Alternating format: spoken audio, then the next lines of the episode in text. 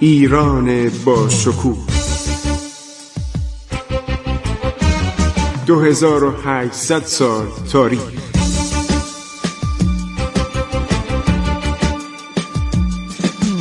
عبور از تاریخ.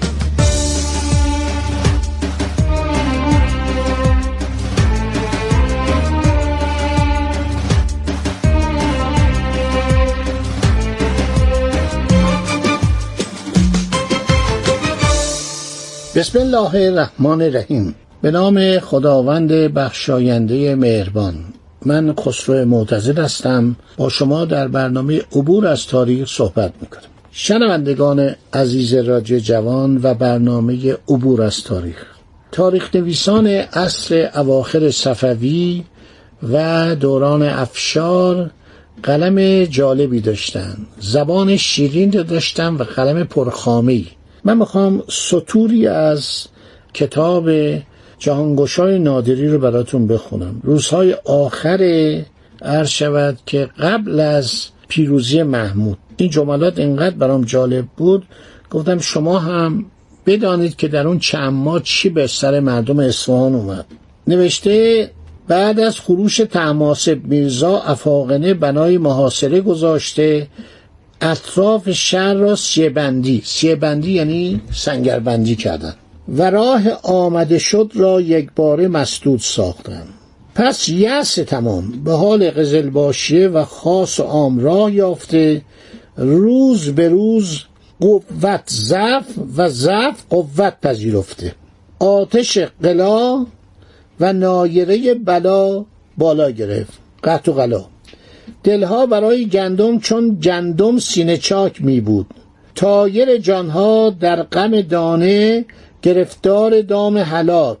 برای گرده دانی در اونها چون تنور با آتش حسرت میتاف چشم مردم قرصی برای نهاری سوای پنجکش خورشید نمییافت از شورچشمی زمانه عهدی شد که شیرین دهنان به یاد شکر لب خیش میمکیدند شکرلبان برای ریزه قند نباتات میخاییدن یعنی میساییدن. و به هوس میوه دامن از نخل زندگانی برمیچیدن. و به یاد انگور خاک پای درخت تاک را از یک میل را چون توتیای قوره به چشم میکشیدند کسانی که از جامعه ابریشمی تن می چون کرم پیله به برگ خوردن تنیدن. جمعی که به لوزینه نوعی شیرینی. کام نمی آلودن از شدت جو به پوست درختان افتادن. اگر دانه ارزنی می جستند رفیق خود را پی نخستیا می فرستادن. جملات چقدر قشنگه. اگر حپی جاوروسی می در تقسیم آن مته بر خشخاش می نهادن. کسی روی پیاز را سیر نمی‌دید. سائلان از بردن اسمنان تو دهنی میخوردن دیوانگان حسرت خوردن سنگک تفلان را چون خشت لحد با خود به گور بی بردن. لاله برای کباب داغ بر دل بریان میگذاشت قمری در حسرت شامی کوکو زنان میگشت اجاق مطبخها کور شد و درخت دودمانها بی نور اصفهان یک باره ویران گردید و قحطی آدم علاوه قحطی نان.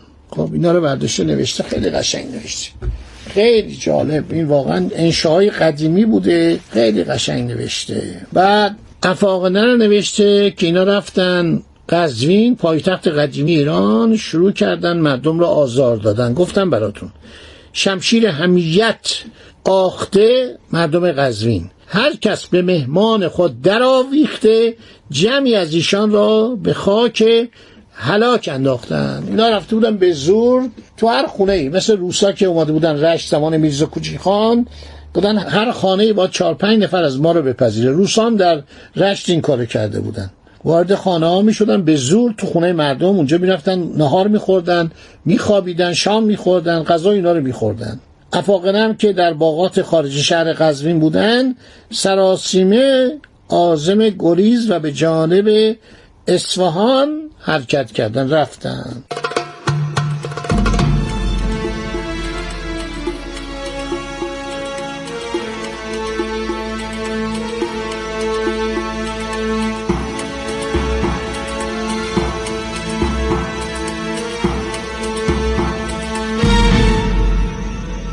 خب حالا این آقای محمود افغان یک کابینه تشکیل داده باز ایرانی ها رو کشته 19 تا ایرانی رو کشته این آدم که حالا خیلی هم چاپلوسی شاه سلطان حسین می‌کنه میره دستشو میبوسه.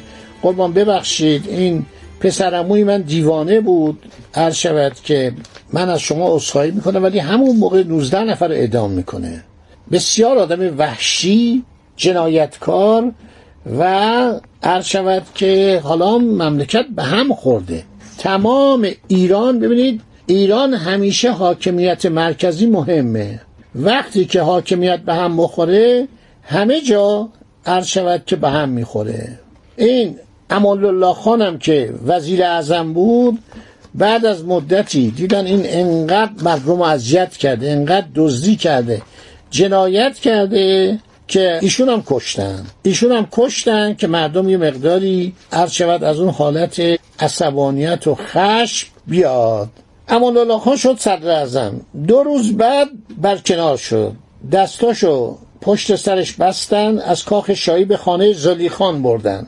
در آنجا پاهایش را به زنجیر گران بستند بر گردنش قلاده آهنین زیبایی استوار کردند این کار افغانان ایرانیان و بیگانگان را بسیار شادمان کرد.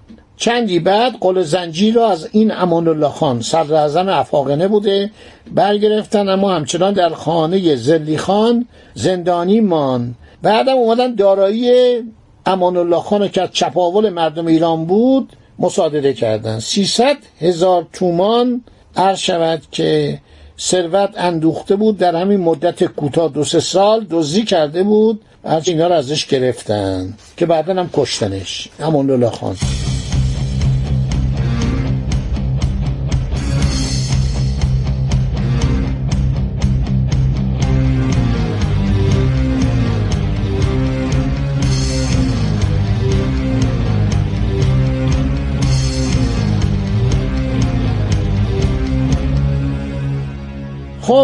محمود افغان اومده هر شود که و داره دون پاشی می‌کنه که شاه تماس گول بخوره و بیاد.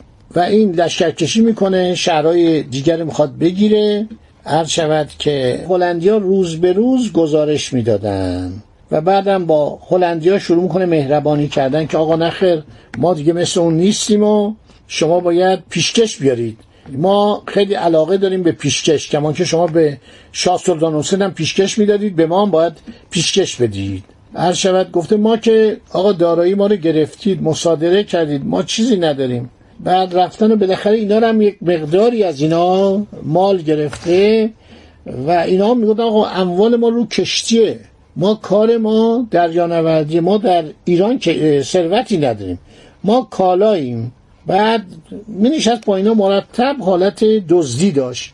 از اموال اینا می‌گرفت از اموال ایرانی ها می‌گرفت بعد اموال خودشون هم می‌گرفت. مثل امان الله خان رو می‌گرفت.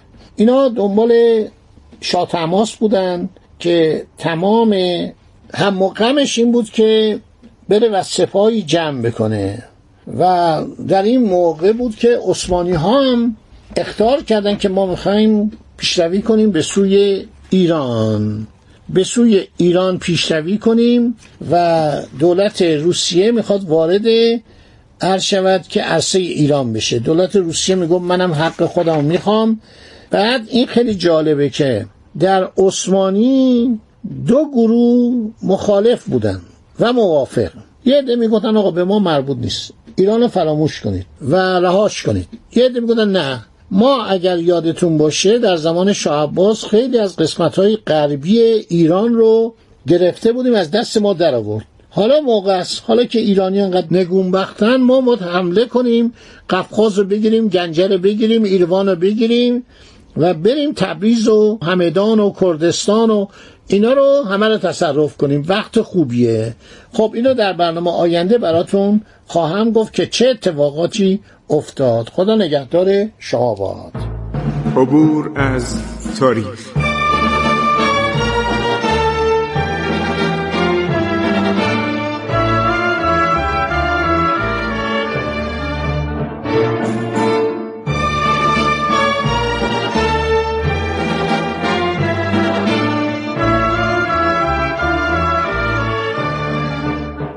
ایران با شکوه. 2800 سال تاریخ. سرگذشت ایران ما به روایت خسرو معتزد.